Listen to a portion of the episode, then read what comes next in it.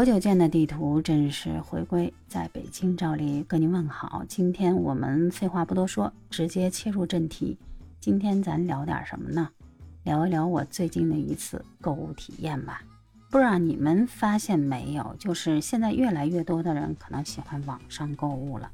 在 N 多年以前，大家可能还是会选择到线下店、实体店里边去购物。但是在线下店、实体店里边购物的话，有一个不太好的体验。我不知道你们是不是跟我一样啊？就拿我来讲的话，我特别不喜欢一进到一个店里，呼啦围上来一群什么小哥哥、小姐姐，他围着你呀，就给你介绍各种产品的功效、性能。本来呢，你可能打算进到这个店里，也就是转转，结果呢，在人家的各种伶牙俐齿、糖衣炮弹的攻势之下，你立马就缴械投降了。头脑一发热，哎，然后牙一咬，脚一跺，这东西就买回家了。买回家之后呢，会发现这东西可能根本就用不上，或者对你来讲没有半点用处。但是就这样，你还是不长记性，下次去的时候照样不该买的还是买回来了。这也就是为什么很多人愿意线上购物，就觉得我在线上购物，起码我是一个冷静的旁观者，隔着一条网线，我就不信他深深的能。把手伸到我兜里，把这钱给掏出去，怎么着也得我自己下订单才能付过去吧？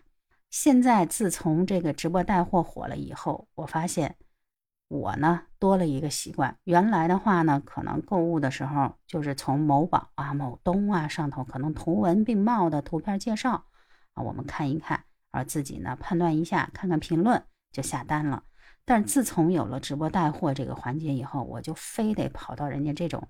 品牌的直播间里边去搂一眼，搂一眼的心理是什么呢？就看看人家怎么讲，怎么介绍。还有一个心理，万一你正赶上人家搞什么活动呢，对不对？万一你今天就逮着什么便宜呢？你一进到什么直播间里面，立马铺天盖地都是那一套说辞，什么马上上车了，九块九马上上车，然后送你这个，送你那个。总之呢，一通下来，你觉得这东西好像跟不要钱似的，恨不得哎呀。你今天不买回家，就好像对不起自己八辈祖宗一样。等你下完单，就觉得我今天买了，明天是不是人家还有活动，还比这便宜，还比这优惠，还比这赠品多？所以呢，我现在也多了一个毛病，我去买东西之前呢，我就跑到各大平台的直播间里比去。我比什么呀？我比完货品，比赠品，比完赠品不说呢，我还得看人家的评价。举一个很简单的例子，我这周周一呢，本来打算从网上买一个东西的。结果呢，我从周一比到了周末，天天呢在各大直播间里边去搂一眼，看人家有没有什么活动啊，有没有什么赠品啊，又赶上什么节日了，里边的评论有好有坏，哪个好评比较多一点儿，比较来比较去，呃，这就弄得我特别特别的焦虑，反而呢给我的体验特别的不好，又耽误了功夫，又耽误了时间，还搞得自己特别的精神疲惫。我不知道你们是不是平时购物也会碰到我这样的苦恼，这可好，我也不知道是好事儿还是坏事儿。不只是货比三家，我心想啊，我这得是货比几十家，货比上百家。我就幻想有一天，有没有一种沉浸式购物？所想象的就是大家进到一个直播间里边，别铺天盖地的咚咚咚上来就给你码货，跟不要钱似的，吃相有点不太好看。记得主持人沈南就讲过一个段子嘛。